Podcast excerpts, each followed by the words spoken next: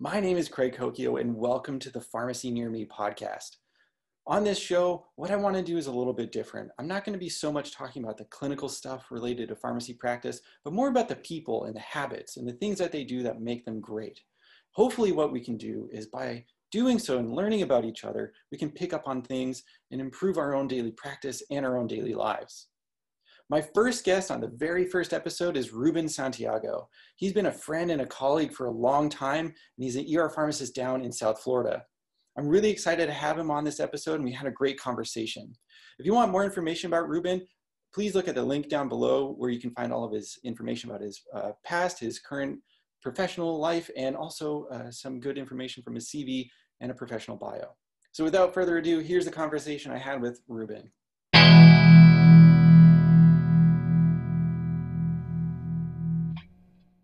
Ruben, I haven't talked to you for a little while. What's I don't up? we get to see each other face to face this year either. How you been Yeah. doing? I've been good, man. How about yourself? Good. I mean, Texas is doing all right. We, uh, I don't know. It's been weird lately, but we Right. live in a isolated area in Texas, so Oh, I that's don't know how much you want to believe about the news, but uh, right. we don't have a coronavirus problem here. That's good, man. That's good. I, How's I Miami been? It's crazy. Uh, we we do have a coronavirus problem down here, but uh, our numbers are getting better, so that's great. We're almost at our peak, around 500 inpatient inpatients across the medical system with it, and um, and our, all of our ICUs were full. People were in the ER for like 24, 48 hours boarding. So we're getting way better at that. So we're getting patients actually admitted now, and our numbers are back down to like 100, one low 130s around there. So we're getting better slowly but surely. That's crazy. Like Yeah. how how strange does it feel now that a mask feels totally normal at work? Like there was a time where it didn't feel normal. It's just so Right. new and strange, but now it just it feels like it's just part of the uniform. You put on your scrubs and your mask and that's just how it is. No, yeah, it's insane because I remember last year during the flu season, they were saying our flu season was so bad that we, all of us were wearing uh, the yellow, just the surgical masks in the ER for patients that are healthcare professional at higher risk in patient care areas. So we're already used to wearing masks, and it's like, okay, now you have to wear your N95. And now, like the normal thing is, when I go out into the ER, I have my N95, a surgical mask over that, and like a face shield and then the appropriate PPE if there's like a code or anything or a trauma that comes in that we have to get ready for. So it, it's just insane. And of course, wearing mat, we still wear masks everywhere that we go. Like any restaurant that we go to, we, my family and I, we just try to eat outside and open air spaces, that kind of thing. And it's it's still weird. Like stuff around us is still closed. Like the parks are all closed and boarded up and stuff like that. So trying to find like places where the kids can run around and play is still kind of difficult to find. But Wow. it- it's getting better slowly but surely. Well, I mean, it's good to hear that it's getting better. I mean, just like the practice differences in terms of PPE. So, like in the department for me, like I'm just wearing a regular old surgical mask, and some Right. of the other providers in the ER, like they might not even be wearing a mask at certain times just because they're kind of over it. Uh, I can't tell you. I don't know if you've been in a situation like this where there may have been, you know, a pretty bad resuscitation that was going on pre-hospital that gets brought in. You're, I was leaning over a patient, like, like you know, this far from their face, just you know, trying to get drip set up and whatnot. And then a day later, they're like, "Oh yeah, they, They got positive." yeah. like, oh, great. That's awesome. Thanks. Thanks. Yeah. No, Like, I remember. it's one thing to try to treat everyone like they're positive, but sometimes, I mean, you got to get the job done, right? No, absolutely. I, so I remember when when it first started, we had this recess come in, and they got ROSC uh, pre-hospital, and the patient intubated, and they come in. We're transferring the patient. They're like, "All right, Ruben, start bagging them. We're waiting for respiratory." And I'm like trying to bag like you know this this maneuver over here, but it's just so you got to do what you got to do when you're there, and you're Yeah, there at the so- So That actually that's that actually brings up something really interesting. So like I've been I don't know about teaching or at least making, you know, trainees and residents aware, like pharmacy trainees and residents aware in the Right. department that uh, you got to know not every job in the department, but you got to be able to step up just because not every situation is going to need drugs. So, like you were saying, Right. like bagging, or I just learned how to set up someone on the cardiac monitor, the Right, uh, right, right. The leads. smoke over water, and then cloudy skies over grass. I, I- That's awesome. I learned. Right. like yeah. those, those, I mean, those skills make you such, uh, you know, a, a bigger, bigger part of the team. Like, so No, like, what are you doing with your residents in in the department with with with that kind of thing that's not drug related at all? Right. A big thing is um, a lot of everything at our hospital is kind of put away in Omnicells. So showing them where, okay, this is where um, you get the IO if we need an IO. This is where you get your IV line set up if the nurse needs to set up an IV line there at the bedside. And this is where your IV tubing is and that kind of thing, where your IV pumps are, where your blankets are, all those kinds of things, where it's not necessarily med room or pharmacy related, but something that it's integral and it might seem so small, but if you know it, that's a huge part of the team. Yeah, man, being part of the team, that's what it is in the ER, right? Yeah. No, for sure. So, So I know, kind of, I guess, taking a bunch of steps back, like, Yeah. you, you trained at Ohio State, or is I it did. the Ohio State? The Ohio State. Oh, I Oh always wait. get it confused Ohio! with a. Yeah. I always get it confused with a Ohio State University. I'm glad they clarified. yeah, for sure. They, they there are so many of them. And they had to make sure it was the Ohio State. right. So you you've you've practiced there and in in South Florida. So and, and have you practiced anywhere else between that? Yeah, so I I went from Ohio State to Boston Medical Center. So I was there at Boston for about at BMC for about two years, and I was their evening ER pharmacist, and then I would also rotate through their ICUs in the morning, and then once in a while they would stick me in Central, I think, as a practical joke, for the most part, and uh and all the specialists would just kind of laugh at me and say, "Oh, Ruben's got his big boy pants on today." but it was it was definitely a, an interesting experience and a lot of fun. It was a great experience coming out of residency. So I wasn't really like the ER. I wasn't the ER specialist or anything. I was just there in the evening time, and I worked closely with the specialists and we worked on certain projects together and and that kind of thing. And then you've been in in South Florida for how long now? Oh man, almost about five five and a half, close to six years now. Wow. Yeah. So like in terms of like your own evolution as an ER pharmacist, like what do you think is the biggest difference between Ruben when he just first started at BMC to Ruben now?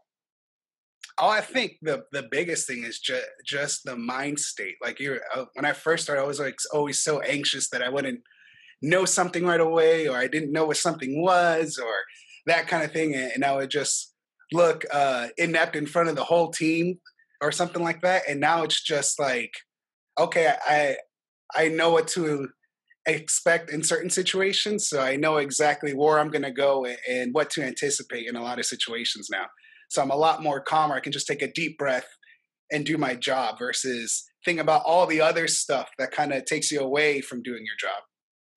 So like you mentioned something that I can relate to a lot. So kind of taking taking your time in a situation, but you're really not panicking anymore or kind of getting Right. up with, you know, whatever comes in the department. So how do you and I don't know if you've thought of this, but like how do you think about making it at least I guess for trainees that are looking at you and you're Right. you're really not making a big deal out of anything. How do you make sure to make sure that they understand that I'm not panicking?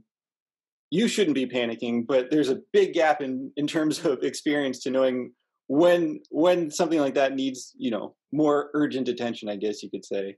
Right. I think uh, one of the things I try to teach the my trainees when they come in, uh, residents as well as students, is like you as the pharmacist, you have this opportunity to kind of take a step back and look at your whole room and what's going on. Right. Right. The nurse is focusing on getting access, um, setting up their IV line, setting up the Belmont. The another resident is focusing on a, a focus on the fast exam. So they all kind of focus on one thing where we can kind of step back and see okay, this is what's going on. This is what I can see the patient vital signs. I can see what's going on with the patient presentation. Take a deep breath, take it all in, and then come back to your room and say, okay, this is what I need to do as the pharmacist. And so like you've you've had trainees. What do you see yourself still as like a trainee? Like the biggest thing that you're still training on right now, even though you've been out in practice for so long. Oh man, I I feel like I'm I'm just always learning. There's always something new. I feel even if it's like a about a like everyone knows RSI, right? So everybody knows about RSI and, and okay, I give you know my induction agent first and paralytic after so now it's like, okay, I give my induction agent. What what about pre-meds? Do we give any pre-meds? Okay, let's look at the literature for pre-meds. Does it really work? Yeah, probably not. Are we gonna have time for that kind of thing all the time? Absolutely not. And then it's like, okay, after RSI, what's our post sedation plan? You look at all the literature of all the these unfortunate times where we don't optimally provide post sedation. So that's another huge thing that I kind of like try to teach our residents and, and kind of embed into them. Like start thinking about that now. Like you already have your induction and sedation that's set. Start thinking about the other things now. How's that going to affect the vital signs? How are we going to do post sedation analgesia and sedation what options do we have? And try to preempt your team so they know right away that hey this is what we need to do now and not wait on it. Let's not wait until the patient's trying to pull the tube out of their mouth before we actually start any sedation analgesia that kind of thing. Why do you think it's like I, I i mean i have the same struggles not just with you know trainees and teaching them what to do, but in terms of trying to convince other people to provide the right amount of sedation and analgesia for like post-intubated patients. Like, why do you think there's there at least appears to be such a gap between what we learn as pharmacists for that purpose and what right. our provider colleagues are learning? Right. I think the biggest thing is their milestone is to, and their mission is to get that airway. So once that airway once that tube passes through the cords and they feel like they got in the airway and everything's in place, that's it. Like it's almost like that set it and forget it. We got our airway. Let's move on. And especially in terms of like if they got if the patient got like rocuronium or something like that, you know, I, I, hear plenty of times like, oh, the patient doesn't need anything. Look, they're complete, they're not moving, they're calm, you know, nothing's going on. And you're like, well, no, I mean the the rocuronium is going to last a good 45 minutes, guys. Let's let's give something now and then if you guys want to see a response at least like give something shorter acting like fentanyl or something like that it's a bolus it's going to last you about 30 to 60 minutes and then we can see after what's going on yeah so I mean, yeah I've, i can't i don't know i still don't i still don't get it why it's so yeah, yeah, it's so yeah. different because even up until recently maybe a, a, few months ago when i wrote about that uh, one paper i found with the anesthesiologists that gave each other rocuronium and intubated each other and then asked each other questions and they were able to answer the questions at, like w- while paralyzed proving that there right. was no no sedation at all. I don't right. know why that isn't the the introduction to every rsi chapter in every textbook. Right exactly.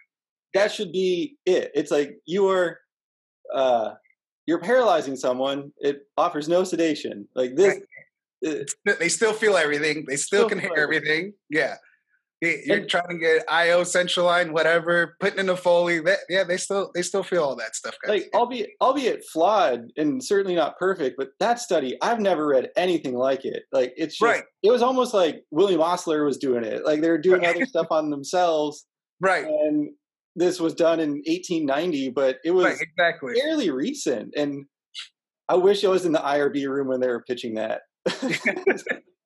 they, they probably lost their mind. Like, "You want to do what?"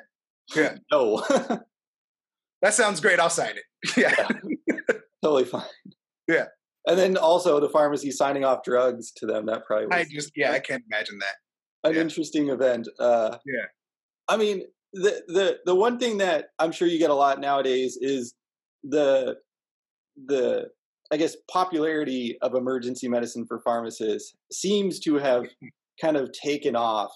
And I'm not sure whether it's because it's so fascinating and kind of an exciting right. place to work, or it's because that's where most of the jobs are. What do you think is the reason driving the popularity with EM pharmacy now? I think it's it's different. It's the whole setting is just different. The the mindset is different versus you you go into like a position on the floor where you internal med or critical care, which are completely in their own different realms. and you, you work up a patient. Then you go to rounds and you provide your interventions and rounds, and then after rounds you look up your drug info questions for the team and and provide whatever whatever education is needed or anything like that to the team of the nurses there. Versus in the ER, there there is no rounds. There there is no prep. There is you just you get your patient, your patient's there in front of your eyes, and then you have to act with the team, with the docs and nurses to provide the best care that you can.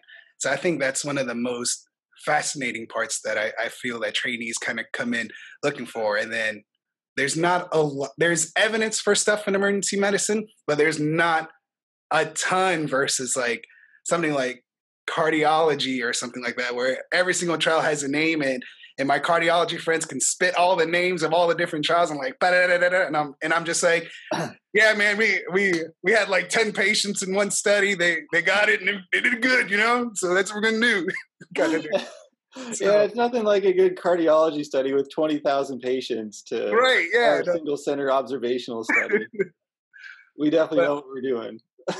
and, uh, and I and I think that's one of obviously the exciting the the the traumas and the all that kind of stuff, the cardiac arrests that come in, and, and trying to save those patients as best as we can. But it's just such a different world down in the ER that a lot of students and a lot of PGY ones haven't experienced or seen before. So a lot of them, it kind of piques their interest right away, and and uh, I would say a good majority of them kind of scares them away at the same time as well. Yeah, I've had a mixed bag. It I mean, just being pharmacy itself, you know, students go into pharmacy for various reasons, but almost none of them are doing it to eventually go into the emergency department. Like that's right, right. part of the the plan that doesn't happen. Like yeah, myself, I, I found myself right ER when I was a student and then never left pretty much. And I don't know if you were the same way.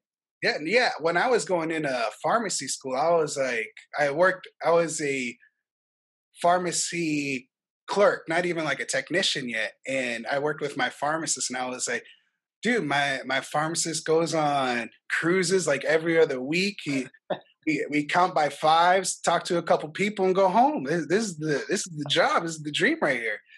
And when I did my my APPEs as a fourth year pharmacy student, I was lucky enough to go into emergency medicine, and that was my first rotation as a student. And I was just it just flipped my completely turned my world upside down. I was like, oh my God, this is amazing. Like the pharmacist at the bedside, you know, talking directly with the nurses and the physicians about a plan, about what we can do, doing discharge counseling on antibiotics, all that kind of stuff. And I was like, wait, what? We we can do what?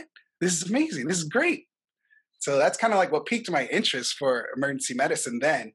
And then when I did my PGY one, we did our staffing component was like in the ER as well to help cover the ER pharmacy services.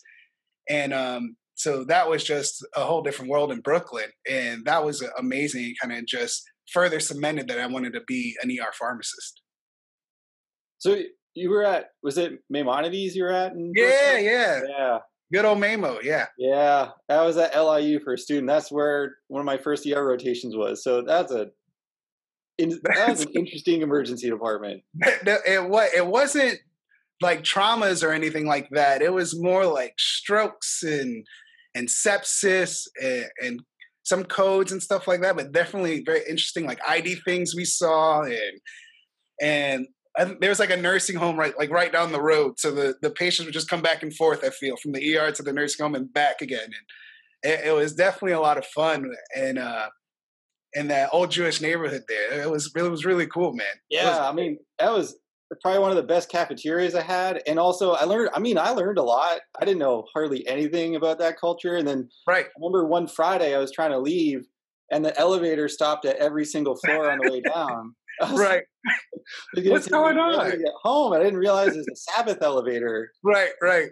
Yeah. No, uh, man. It it it was an awesome place to to learn and train and um and just the um, there was I think we had 60 languages spoken or something like that. So everything was was in you know like Hebrew and then like Mandarin and then Russian and then Spanish and then and it was just so cool. It was such a neat place.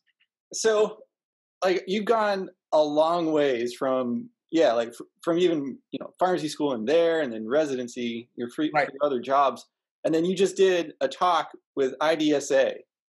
Yeah, that's that's big time. Yeah, man. No, that was, we were very fortunate. To, we submitted our abstract and they accepted us for this emergency medicine antimicrobial stewardship uh, webinar that they were having. So we were very fortunate uh, enough to provide our experience and what we kind of do in the ER for our patients. So, like, so, I want to know what your experience has been so far with like the virtual kind of conference like that. So I've been able to do a few so far. Uh, I just did the tox meeting, uh, NACCT, awesome. which was yeah. They did a fantastic job making that virtual. Just did another local one. But like, how has your response been? So like, you did a presentation. So how has been the audience response in either reaching out to you afterwards or during the presentation? Right. It's been um it's been a mixed bag because I feel like I feed off of the audience so much during a presentation. So it was harder for me to to give those presentations initially. And I've done a couple of them. Like I presented at, at our state society on just traumas and looking at like the unusual suspects of trauma. So like what do we do when you get a pregnant patient, an obese patient, what we do for aquatic traumas, those kinds of things that come in. And then trying to like, you know, you have things embedded in your presentation that you know when you're live it works but when you're virtual it's like anybody get that? Okay well what's the kind of deal? Right is, is, this zoom on? That kind of thing. Yeah. i've had to do that. I think uh yeah we did a journal club uh for like it was a webinar it wasn't a conference for right. that uh a few few months ago back in april. And halfway through i'm like i don't know if anyone did i lose connection? Yeah I hope I don't have it, to restart because I don't remember what I just said. Right, right. It's hard with like you know trying to manage the chat box and you can't really see people in the audience if they're like you know what their faces are kind of saying for you to talk more about a topic or talk less about a topic before you before you move on. So that that's been kind of a struggle for me, I'd say, presenting. But besides that, it's been it's been pretty good. I also did a um, a Zoom lecture for our ER pharm, not sorry, our ER just medicine residents on community acquired pneumonia, and that went pretty well. I felt, and we were more interactive on on the uh, the chat as well after, and I can send them like screenshots of different things of our antibiograms and what the Florida Department of Health kind of says for certain bugs and that kind of thing. So that's cool, man. Yeah, yeah. The other thing with kind of technology and internet that you may be known for is Instagram. You have like three or four followers on Instagram. Yeah, I think so. it's starting to bump up there. Yeah. yeah, definitely. Like what? Like there's so many different social media outlets for pharmacists now. Like, what right. do you think it is about Instagram that you, you know just mixes with you the right way? Right. I I don't know. It's just it's kind of an outlet just from all the craziness that we deal with in the ER that I can just turn certain concepts like my wife like I'll, I'll tell my wife certain jokes and she's like what's wrong with you? What do you mean? It's it's, it's hilarious. It, like i was just laughing about with all the nurses in the er isn't that funny? And she's like no it's no. not. And um i'm just able to just flip it into something that's funny to me, maybe possibly educational, and it just seems that people like the funny stuff that I post sometimes. And that's yeah. all. That's all I really. I I do all like those kind of memes and stuff, and it's meant like every meme is meant for like a certain person, and I'll look like do they like it? Like okay, it's a good one. they like it. It's a good. One. That's funny. Yeah. Well, and you do like a lot of re- like old school wrestling. Uh, yeah, yeah, yeah. Memes, so I love. Like, it's something I used to hold uh, near and dear to my heart when I was younger. Yeah. I used to watch it all the time with my dad. And um, so just the the wrestling ones to me are just if I can like make a meme out of that, it's just it's so funny to me. Yeah, I, I can just post it because I'm on the other end of it. I'm dying laughing posting this stuff, and then and that's all. It just makes me laugh, and then some some people find it funny and and, and enjoy it, which I'm very grateful for. So yeah, I'm glad so I'm able to like at least make some people laugh during the day with this job. Man, that's that that I mean that is a huge kind of relief because you know, getting a few chuckles like here and there, especially to break up the day. And right. kind of going back to the trainees and residents and students, I do have to warn them at the beginning of the rotation is like we might have a little bit of dark humor in the ER or laugh Right. at times that don't make a lot of sense, but it's part of our coping mechanism for all the other stuff that's going on. So Right. it's not. I mean, we might be bad people, but uh, it's not Right. because we're you know directly trying to offend anyone. So it's just one of those things. Right. No, absolutely. Yeah. I, yeah. I remember one of the first um in Boston there there's a famous Italian place called Giacomo's that's real it's amazing to eat at. So good. And one of the first codes I was in, like coming fresh out of, you know, the Ohio State. I'm in the I'm in the big city now. I'm- I'm in the big ER now, you know? And uh we had a cardiac arrest and uh, the patient had a business card from from Giacomo's, and the patient ended up expiring. So you know they're, they're going through his uh, the patient's stuff to try to find identification. They found the business card. They're like, and then we shifted the conversation from the patient to, "Oh, have you guys been to Giacomo's? It's so good." And I'm like, "Oh, I've never heard of it. It's my first. Isn't? I'm my like literally my first week in Boston." And one of one of the techs looks at me and goes, "Yeah, it's to die for." I was just like, "Huh? Am I supposed to laugh at this?" Yeah. So definitely a lot of gallows and dark humor and, and that kind of thing in the ER, which is, which for me now is fun. But yeah, it's definitely something to get used to. And yeah, I, I have to warn people, but man, hey, I really appreciated talking to you and making the time for today. And I mean, it's been hard to not see everyone this year, especially with you know yeah, man. meetings being sure. virtual. So I hope we can do this again. But before we go, I have a few questions that I need to know from uh everyone that I talk to. So, do you drink Sure. coffee or like Red Bull or Oh, like coffee. energy drinks? Coffee all day. Coffee all day. We have a Starbucks on campus, and it's changed my life. Yeah, we're always get. I'm always like asking the the residents, like, "Do you guys want coffee now? Let's go get coffee. Come on, let's go. Just go get coffee." So How, that- man, I have to drag some people out of the department to go get coffee sometimes. One of my Yeah. mentors back at Rutgers, like Joe Kenny, he was the ER pharmacist there. He's, uh, I, th- I think he still might be there, but uh, every day at two o'clock, it was coffee time. yeah, have to. We'd be walking out of a code, like bloody trauma, just throw everything off, and then go straight to the cafeteria and get coffee. Like you didn't even have to say it sometimes, but Right. the new residents coming in every year, they'd be like, "Are we? Are we allowed? Are we allowed to go?" It's like, yeah, you. Ha- this is required. You Right. must. Absolutely. I remember. All right, man. Man, it's been a pleasure talking to you. We got to do this again. Uh, yeah, man, for sure. Thanks again, and make sure to follow Ruben at the People's Ruben on Instagram because he needs more followers. Right. Well, I'm I'm the ED traumacist. Oh, the Instagram. oh, I had the wrong hat. I had the wrong tag. The ED Traumacist. Yeah. My Twitter was the People's Ruben, and I, I obviously made that when I was a lot, lot younger and just never updated it It still For- works. for pharmacy, uh, professional pharmacy stuff. I It just kind of works. Yeah, we'll we'll use it. We'll go with it. All right, man. Thanks again for chatting, and yeah, we'll we'll be in touch soon. Yeah, man, for sure.